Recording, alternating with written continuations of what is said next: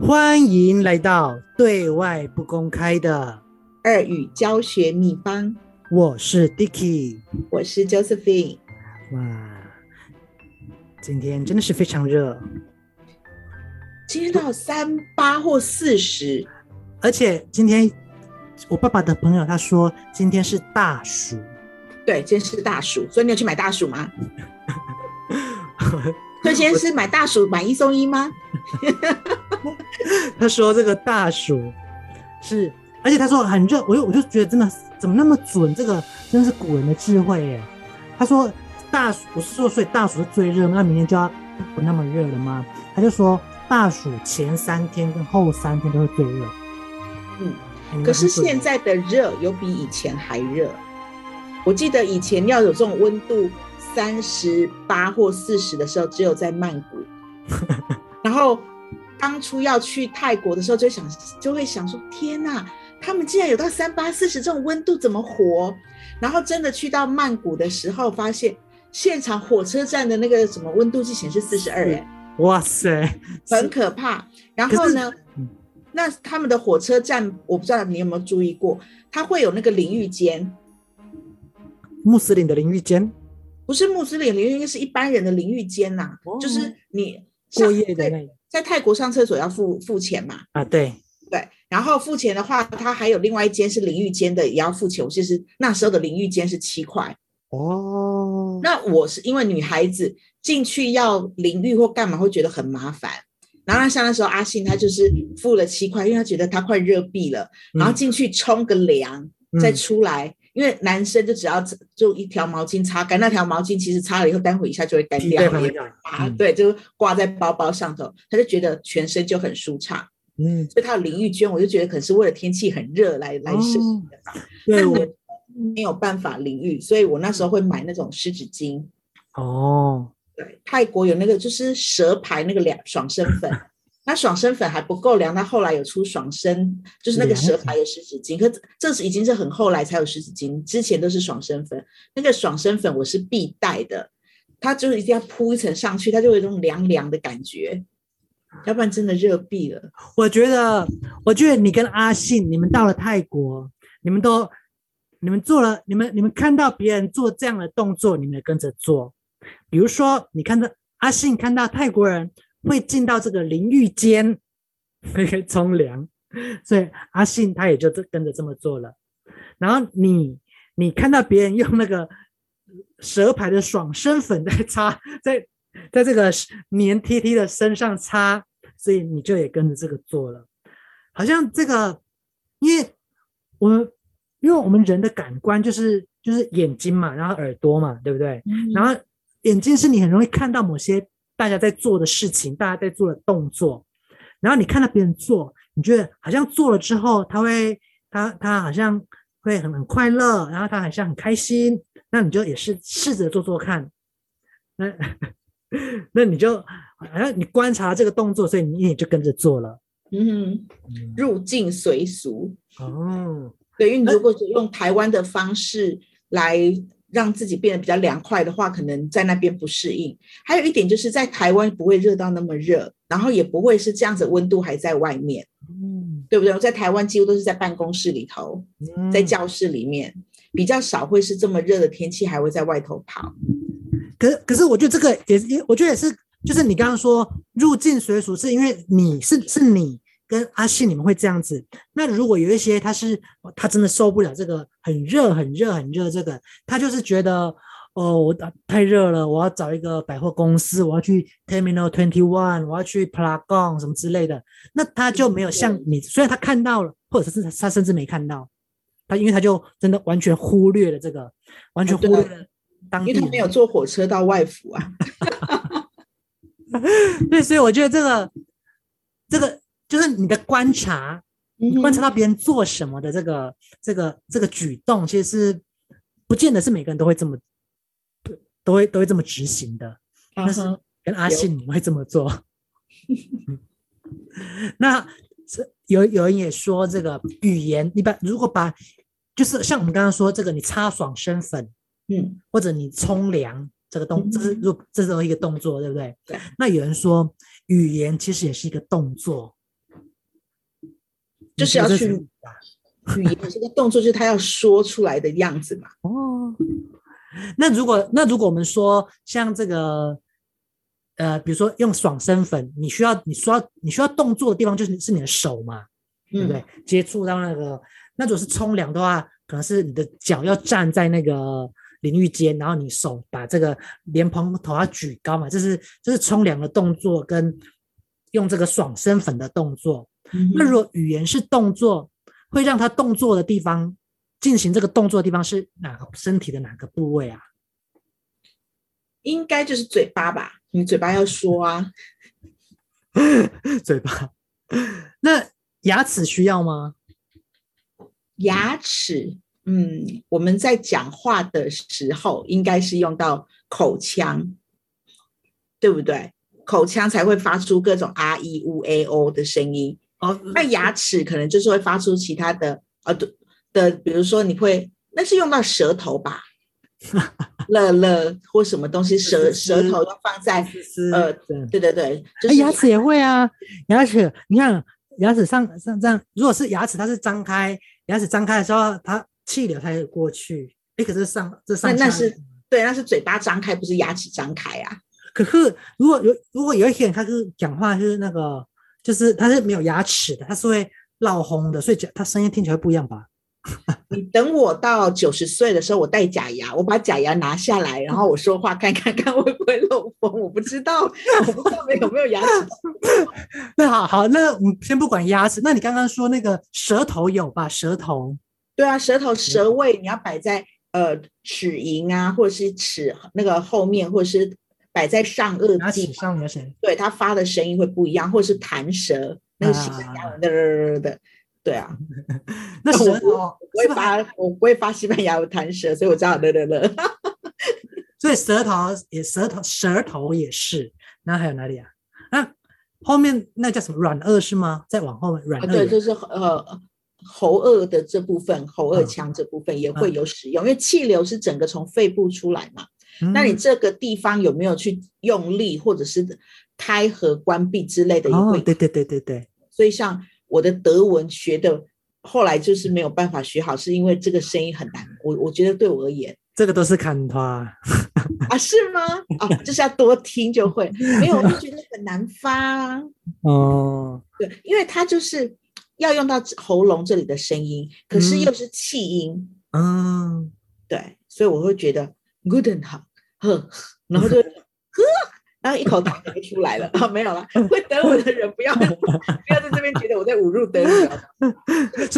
所以如果照刚刚这个 Josephine 或我们刚刚这样想一轮，好像其实语言当成动作的话，它其实是你的，当然嘴巴有啦，就是有时候张开嘴什么，这什么展唇什么这个都是那些嘴巴当然有，但是嘴巴里面的口腔那个也是很多部位都会影响，对，会影响到这个语言的动作，对不对？那可是如果那这样，有人又会质疑说，像你刚刚说，我们刚刚说那个你擦爽身粉，你是看得到，你眼睛看得到他擦爽身粉，对不对？或者你说淋浴。你看得到这个淋浴啊？这不是偷看人家洗澡哦，是啊，因为门口就有挂那个淋浴的啊。对，你知道是手把那个莲蓬头拿起来这样淋浴，或者他是直接掉那个莲蓬头在上面这样，对不对？就是你是看得到这个动作，所以你可以知道这个动作这样。可是语言，你把语言当成动作的话，你又看不到里面，你又看不到你舌头，又看不到什么软腭，这些你都看不到，那你怎么可以说它是个动作？看不到，但是你可以听到那个声音啊。是有没有另外一个感官，对不对？对，我因为眼睛看不到的话，就是用耳朵听，因为不可能用鼻子闻嘛。我来闻一下，你这个 Apple 的 A 是要怎么出来，你也闻不出来，只闻得出来苹果到底香或不香。所以眼睛看不到的，所以。对，因为你在喉咙里头，你可能闻到别人的口臭了。那可以就是用耳朵去听，对，用耳朵补充。可是你用耳朵听的时候，就是自己要练习。比如说你发了一个什么声音，我现在看到或听到学，发现听起来不大一样，我就会纠正，我可能应该去哪、怎么样去动我的舌头或什么的。所以你会发现有些在比如说比较初阶的那种，就是在教小朋友或者是在教新的语言的时候，老师们都会说请你就是看着他的嘴巴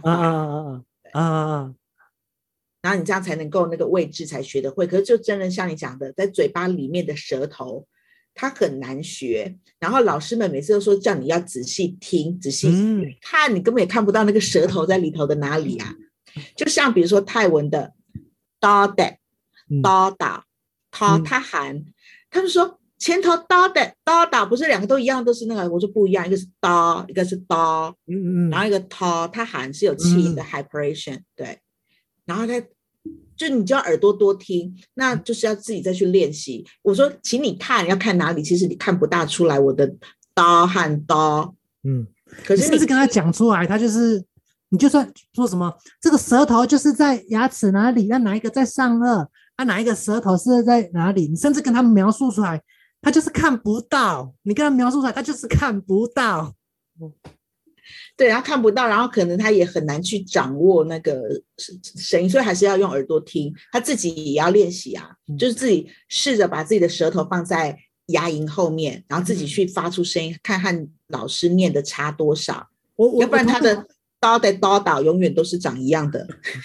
我同意你说的，就是其实他只要多听之后，他就听出这两个其实有差别，那他一旦可以觉得这个有差别，他听出这个有差别，他的发音他自己就会去调整啊。他如果听出这个有差别，他用同一个发音，那他这也很怪啊，对不对？对啊，也是。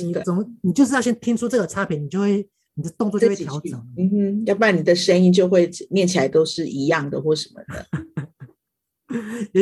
好像你最近有跳舞吗？有啊，每都还是有在跳啊。那是不是好像就像我觉得这其实也像跳舞这样你如果看那个老师在跳舞，然后你看到你要感觉到你自己的跟老师不一样，你才会去修改。对，所以通常在跳舞的时候，不是老师他会有一二三四二二三四动作，然后我们就跟着做，然后你眼睛都是在看着老师的，然后自以为跳得很好，然后再看前头的大镜子，天哪，怎么会是这种样子？所以我觉得像我们上完舞蹈课的时候，在最后要下课前老师都会录影，录影回去你自己再看那个录影带，你自己才会惊吓到，天哪，我怎么跳成这种样子？所以这是不是也是像有一些老师上语言课的时候，他就要求学生，或者老师就自己帮学生录，就录下来。对，我就会像我的课我会要求学生要有录音作业，那个录音作业其实我不一定，可能我当时会全部听，然后可能我只会讲出全班同学大致的都通常都错在哪里，就知道说一般发音哪里有错。可是你的话最主要的那个录音作业是要同学们自己听，录完以后你自己听听看，和老师念的或你课堂上听到的为什么好像不大一样，你就会自己去修正。有一些外国人他在学中文的时候，比如说什么支持诗，我们母语者听起来就支持诗啊，这什么？但它就是三个就是不一样，支持诗就是不一样。那外国人听了都吃，他可能会听起来都一样，就是当他听不够多的时候，他就觉得这三个听起来是一样的，他分辨不出来，所以他就是他怎么讲就是都对啊。所以就是因为你直接很理论的告诉他是每个音素 phoneme 的不同的话，他会觉得是什么，那还不如让他就多听，然后去判别有哪些的不同。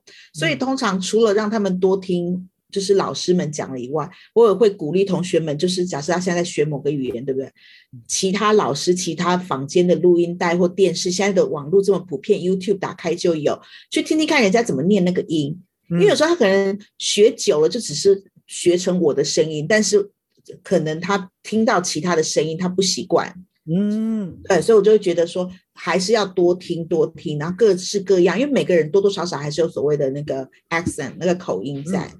除了这个支持诗什么这个之外，还有一个也是外国人就是也是很那个很困扰的，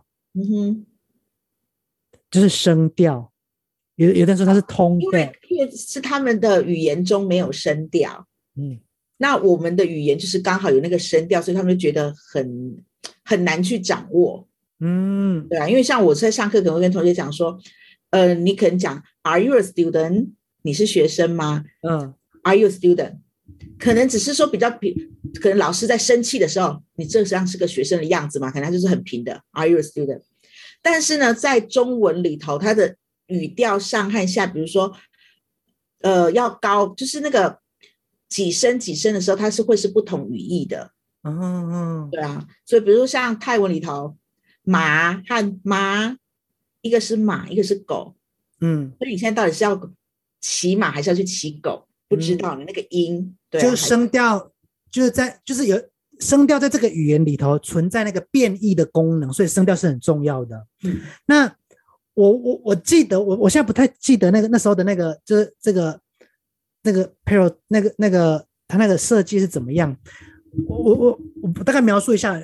不确定是他是不是这样，他就是说，这是给外国人就是区辨这个声调的、啊。那他好像是一次会出现两个声音，嗯哼，比如说啪咔之类的，我真的忘记了。然后他就是要判断这两个是不是同一个声调吗？咔咔哒滴。就一次给他两个声音，然后判断他这两个是不是判断这两个目标音节是不是同一个声调。嗯，那当他听很多很多很多很多之后，他就可以慢慢他知道，哎，他可以判别哦，这两个声音是同一个声调，或者这两个声音是不同的声调。嗯哼，这样好像我觉得这样也是这样，其实也是我觉得这也是呼应这个声音作为一个动作。因为他其实就给他很足够多观察的这个样本，这样的例子，让这个慢慢知道这是有差别的。嗯，所以我就说要多听那个 CD 录音带是必须的，因为很常同学们上完一整个学期，甚至一整学年，突然有人很讶异说：“哎，书的封底它有 CD 耶！”我说：“你现在才知道它有 CD， 代表你平常没有在听吗？平常拿来盖泡面。”如果有来盖泡面还知道有 CD 啊，很多就是他不知道，只是现在上课听到老师讲。那有时候我也不知道是不是因为老师服务太周到了，我们上课的时候不是老师录音，对，我就是直接放在那个 LINE 群组或者是那个学校的头头上面。那所以他们就觉得，哎，这个礼拜教这个第一课这个范围，然后他就听，就直接听那一段而已，他就没有听 CD。其实要多听，而且甚至整个 CD 把它放下去当做睡前音乐，整片听完也可以。压力好大，睡前还听这个？不是有那个什么睡前学泰语300句啊？干嘛？我记得 YouTube 上好像有看过。我的妈呀！可是我不知道他有没有300句，大概听3句就睡着了。啊，这个帮助睡眠用的。那如果这种把语言当成动作。你 Josephine 有没有这个上课？你觉得哪些怎么样的设计是可以呼应这个语言，把语言当成动作这样子的教学设计或者是学习方法？如果语言是个动作的话，就是刚刚讲的听和说嘛。嗯，对，所以就是多听。嗯，对，那多听之后，因为有些学生刚开始还不敢说。哦，我还一直记得我以前的有一位老师，他每次在上课的时候，因为就是全英文上课嘛，他讲完之后每次要问大家有没有问题，大家都静默一片，没有声音。然后呢，他可能就是用点名的，来谁，请你说说看这一课什么的，然后还是很安静。可是我一直记得他每次在课堂上都会讲一句话，没关系，我可以等你们开口。所以他还是继续就往下头继续讲他的课，他不会逼迫你说，因为他知道其实大家都已经是大学硕班的那种20几岁的年纪了，他一定有想法在脑袋里，只是他不敢说出来。不敢有两种，一种是他不好意思，一种是他不知道，就那个语言他还没有习惯用英语把它说出来，所以他会不知道该怎么去组织那些句子或干嘛，所以他就没关系，他继续用他的英文在上课。然后你们会不会是其实大家没有任何想法，只是想你就快把它上完，我要下课，这样就好了？这有没有这样可能？是以外国学生来讲，就算没有想法，他会说我对这一章我没有什么想法。对，所以我说是大家其实没有任何想法。你觉得亚洲学生就是没有想法也不敢说的意思？你觉得是大家不大敢去说出来，对，哦，习惯，嗯，对，因为那时候还是会觉得就是英语是另外一个东西，哦，我觉得对他没有办法很自然而然的，就是好像像一般生活中的对话一样把它说出口。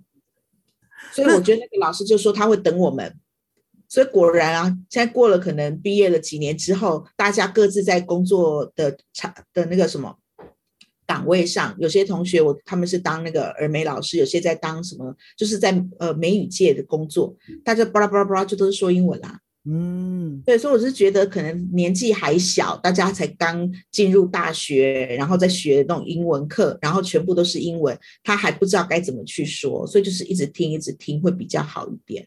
那如果有另外一种，他觉得他如果这是另外一种解读，他说如果有人说这个刚刚说什么，就是如果语言是一种动作，他就会把它像练习一个动作这样一直练习一直练习一直练习。比如说老师说了一句什么我今天要吃汉堡，然后就每一个同学就练习我今天要吃汉堡，我今天要吃汉堡，一直练习一直练习，他只是练习，可是老师讲了一次。那你觉得这个跟你可以这个可以把语言当成是一个动作吗？你觉得？我觉得要这对我而言的话啦，我会觉得是要有意识的去重复。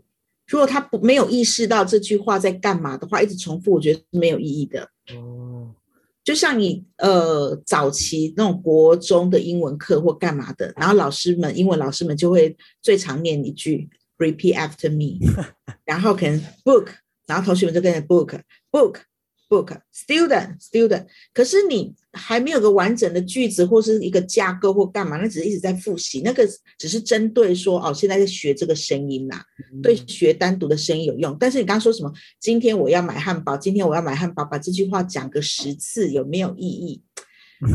如果我是个华语老师，那我可能会是设计成像这样的句子有10句，但是他要去替换。今天我买一个汉堡，今天我买一杯可乐，今天我买一份奶昔，明天我买一份汉堡，明天我要买什么东西，就是一样的类似的句型，然后可以替换的部分把它做替换，来个10句20句，他知道他在讲什么。我觉得对我而言这会是比较有帮助的。我觉得如果就是这个就像你刚刚说那个跳舞那个，就是如果我们只是一直跳一直跳一直跳，没有去看老师的，或者没有去对照我们自己的跟老师的，那你就是一直跳一直跳，你就不知道跳到哪边去了。对，有可能你那个动作是错的，对，有可能那个动作是错的，你就一直重复到错的，对。这就是是不是你说那个什么 fossilization 也是这样，对不对？就是你其实你一个东西一直做，你说就 fossilization 了，对，就是他就没有办法，就不知道那是个什么样子的。所以我觉得这个语言是一个动作，它其实很重要是它那个你观察到这个动作，那不论这个观察可能是你看到的，或者是你听到这个动作，就是应该是有存在那个你要去接收的那个部分，而且我觉得那是很重要的一个部分。接收。所以我问你哦，语言是个动作，这样子的想法我们两个都算是认可的，对吧？那你觉得在一刚开始就应该要奠定这样子的动作，还是说他已经学了英文15年了，现在可能30几岁了，然后突然要他再好好的把这样子学，他这样 OK 吗？纠正的过来吗？还是就是你讲的他已经固定了一个模式，他很难去调整回来？如果说语言是一个动作的话，那他可以调整的回来。我觉得你刚刚说那个，他比较像是他是一个习惯了，那就不是一个他已经养成一个坏习惯，他就是不论是就是习惯是有好的习惯有坏的习惯嘛。但是你那个是说他已经10几年都这么做，他已经就是习惯这么做了，所以他那个我就不觉得他是动作。我觉得说动作是因为我们看得到，或者我们听得到，我们知道这是一个动作，那我们也可以做这样的动作。那这个动作我们去跟我们感受到的这个动作去做对比，然后去修正。我觉得是比较像这样子。那你刚刚说的那个，如果他用了10几年了，我觉得他好像比较像习惯。或者就固定行为主义那种说的，它是一个已经被制约了，对不对？嗯，那他可能要纠正他的发音就比较难嘛。我觉得那应该是用那种那个行为主义的典范，比如说用那种什么电击啊，比如说他说讲了错就给他电击一下，就是那种稍有处罚机制的那种才比较纠正。我觉得，这是我觉得，就是那种就是已经10几年了，就是要改掉坏习惯的那一种的做法。那如果说他是没有什么坏习惯，只是说他只是年纪很大了才要来学语言的话，其实是 OK 的，对不对？就是他年纪其实听这样子吗？对的，就听这样子，应该是 OK。那应该可以啊。因为刚刚脑海中突然想到那个成龙，嗯，因为他不是说早期其实就是个英文不会，他到了50几还干嘛？后来不是还进军好莱坞，然后影片都可以直接是自己谈的，甚至上台领奖的时候，他是可以用自己的想法讲出话，而不是像最早期是用死背的那个台词，因为台词很固定嘛。对啊，然后我想说，所以他语言是种动作的话，可能就是他一直一直的在练习，即使他年纪到了一个程度，在学新的语言应该也是 OK， 应该任何时间那什么活到老学到老，是不是？等下是不是这样说？对，就是那个方法对的话，比如说他现在就是用这样子的方式，从多听，然后去模仿他的老师们在发音的嘴型或干嘛，从头上开始慢慢的学的话，应该是可以。没有，我刚刚只想要说语言是个动作，那是想到我们的动作武打明星成龙，然后忽然又联想到因为他很会模仿别人的动作，他观察别人的动作，他做出那个动作，所以即便语言就是英文这个，他也是听他就可以做出来。所以这是你突然刚刚从动作这边想到的，从成龙的例子给我们的 implication。 OK， 好，所以我们今天就先聊到这里，下次我们再继续聊聊关于语言它应该会是有哪些的样貌啊或什么的。好，我们今天到这里咯，拜拜拜拜。